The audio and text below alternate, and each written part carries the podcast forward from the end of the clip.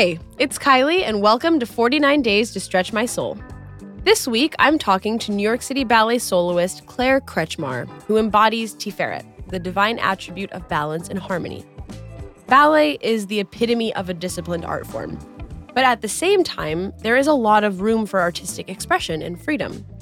The greatest dancers are not the ones who execute steps perfectly, they're the ones who balance the pursuit of technical perfection with the freedom that artistry requires.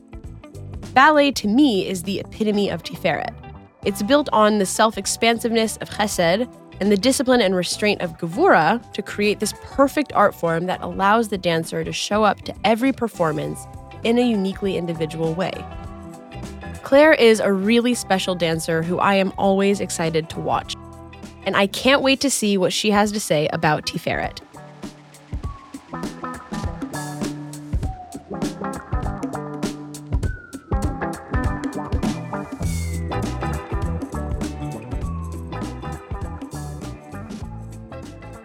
Claire. Hi, Kylie. I think you are the first not Jewish person who I've spoken to for this podcast. So I'm really excited about this because this podcast is distinctly Jewish for a very small part of the Jewish calendar, but big in length. It's this 49 day period where we count between Passover and the holiday of Shavuot. And every week there's a different attribute of God. And so I'm focusing on a different trait every week. And this week, it's the trait of Tiferet, which is beauty and harmony. And it's the harmony that comes from when love and inner expansiveness meets discipline and the harmony that comes from that. And I, couldn't think of anything better than ballet to meet that and like embody it because you train your whole life as a ballet dancer. And so I'm so excited to talk to you about this. And I think my first question is why ballet? Well, honestly, it was something that my parents put me into when I was young. But as I got older, it was something that I consciously chose. I spent more time in my high school years focusing on ballet over other arts and sports. And it has the athleticism of sports, but then it has the beauty of art. Those two things were really suitable to to my whole being, like my body and my my soul. So it was for those two reasons the rigor, the discipline, the working hard towards something, plus the beauty of the thing you were working towards. And I think what is unique about ballet and why I think it it really embodies the harmony or the balance and that attribute of God and that attribute also in ourselves is because discipline is such a core part of it, right? Like you start your day working on the basics that never changes. Yes. At the same time, you have to match that with a a love for it because you're doing the same thing over and over again. But the best dancers, I think, also meet the moment. You train and you learn all of these things and you know it's in your body. When you're performing, do you feel like you have to forget what you've learned a little bit and just kind of show up? You have to let go of all of the details that you've been working on because if you are consumed by the details in a performance, then you can also like lose the the grandeur of the whole thing. With that said, like in a particular ballet, there are moments when you're on stage where I know for me personally, I do have to be really attentive to like a certain muscle or a certain thought oh i need to push really into my my left toe mm. my big toe on my left foot at this moment so that i can balance longer. So there there are moments where you have to remember little details but to summarize you do have to let go. But i will say that comes from spending so much time and care with the details prior to the show when you get to the performance, hopefully you feel confident in letting go because you know that you've ironed out all of these details prior to getting to the stage, or most of the details anyway. So you've practiced a lot. And then you trust that whatever comes out in a particular moment, you can meet that need. You can do that. Do you feel like every performance that you give is different? Does it feel different to you, even if you're performing the same thing maybe multiple times a week? A hundred percent. Every show feels different for, for so many reasons. Sometimes my body feels really limber and healthy and strong. And then other days I feel a little tired and maybe my calf is hurting or I didn't sleep super well the night before. So the the way my body is prepared for the show affects how the show feels. The state of my soul mm. impacts how a show goes and how it feels as well. If I have experienced like God's love in a very joyful way on a given day, in, in maybe meeting some friends and having a really nice, fruitful coffee date. Or sometimes if my parents come to town, I'm like, oh, this is awesome. I love dancing so much. And the show feels good because my heart is in a place where I have a lot of joy and confidence um, and trust.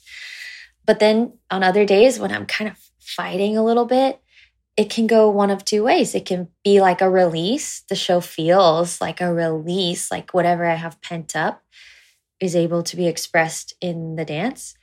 Or it can feel like I'm just going through the motions and barely getting by because I already feel like I'm in a bit of a well. Every show is so different, every rehearsal is different. And then one other thought that relates to all of this stuff too that I think is relevant is that one of our prominent dancers from years ago, her name is Suzanne Farrell, she said, You rehearse options. In rehearsal, you just rehearse options for the show. You don't, you want to do the steps, of course, but you rehearse options so that when you get out to the stage, you're like, oh, I have done this quite a number of different ways, and we'll see like which option naturally comes out.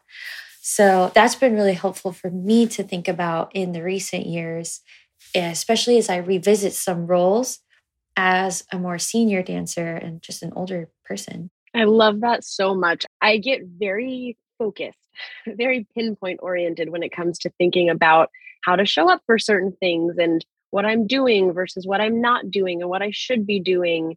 You're giving me, it's such a gift. You're giving me this broader context to think about things. It's not just uh, you can do all of the work that you that you need to do and that you know that you need to do. But at the end of the day there are things outside of your control that are still going to come into play and affect how you show up for that work or what that work feels like when you're doing it. And then also nothing's set in stone. And i i can be a very black and white thinker. I can be a catastrophic thinker. Like i can be the person who will rush to one side versus another. And i love that suzanne farrell quote that idea that there's so many options for how you show up and how things are and the practicing that you do. And I think that's applicable to all of life. I'm also curious to hear more about the role that God plays in your dancing and in your life. Yeah, I've always had a, strong faith in God. It's definitely deepened over the past almost 12 years that I've been a professional ballet dancer.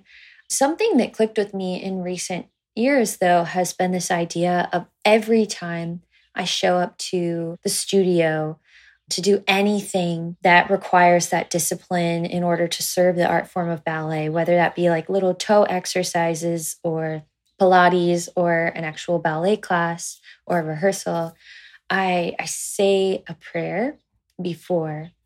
And I usually ask God to either to care for someone in my life in a very specific way. And I offer that work, that discipline, and that prayer for that person. And or I ask God for some kind of clarity or peace or need that I need too.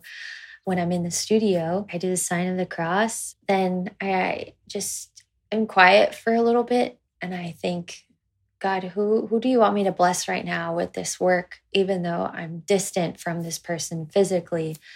Who who can I benefit? What cause can I help or orient my work towards because it is like in doing that it not only elevates the work but it also gives me a clearer reason to do the same thing every day.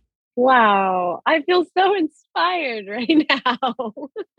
it's actually a theme that somebody two weeks ago that Cheryl Paul, what she talked about was serving. How am I serving? How am I showing up to serve with whatever you're doing? And it's that way of taking what you're doing. And I think this applies whether somebody's a person of faith, believes in God or not.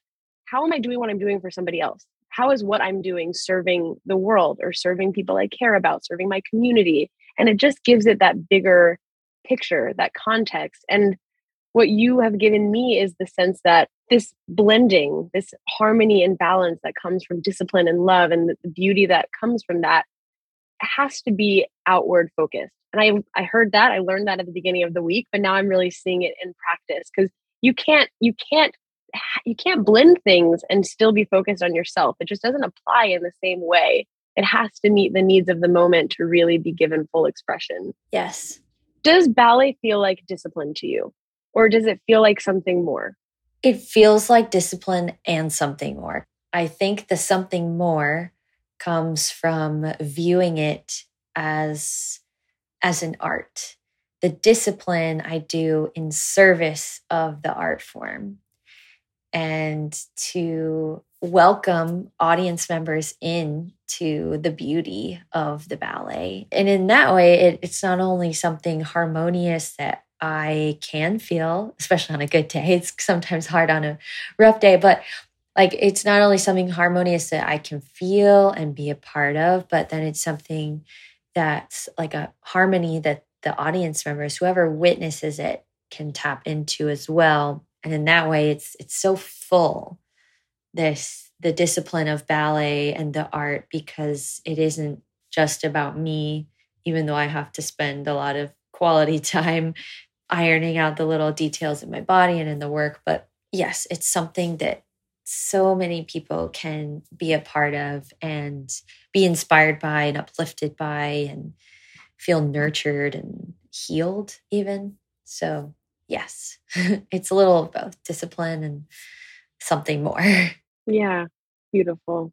Well, thank you so much, Claire. This has been a real gift and something that I am going to be thinking about for a, long time, definitely for the rest of the week. But you've really illuminated harmony for me. You've illuminated Tiferet for me, this quality of Tiferet, and I'm really grateful. Awesome. Thanks for having me. Of course.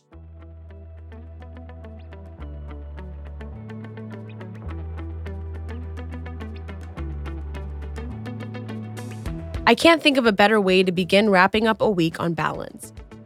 For Claire, harmony is when her discipline acts in service of something larger than the task at hand, which is something that I want to take into my life. Harmony is what happens when your actions serve something bigger than yourself, which doesn't necessarily have to mean God. It can mean a lot of different things. I'll reflect more on this and the rest of my week tomorrow.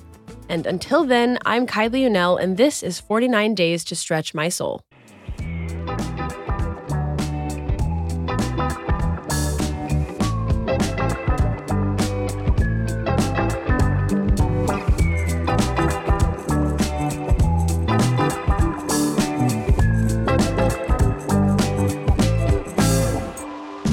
49 Days to Stretch My Soul is a production of Tablet Studios. The show is hosted by me, Kylie Unell, and is produced and edited by Daron Ruske, Josh Cross, Quinn Waller, Robert Scaramuccia, and Sarah Fredman Ader. Our team includes Stephanie Butnick, Leah Leibovitz, Mark Oppenheimer, and Tanya Singer. Please go rate us on Apple Podcasts or wherever you get your podcasts. It really helps other people discover the show. For more of me, you can follow at Kylie Unell on Instagram for more information about this or any other of Tablet's podcasts, visit tabletmag.com slash podcasts.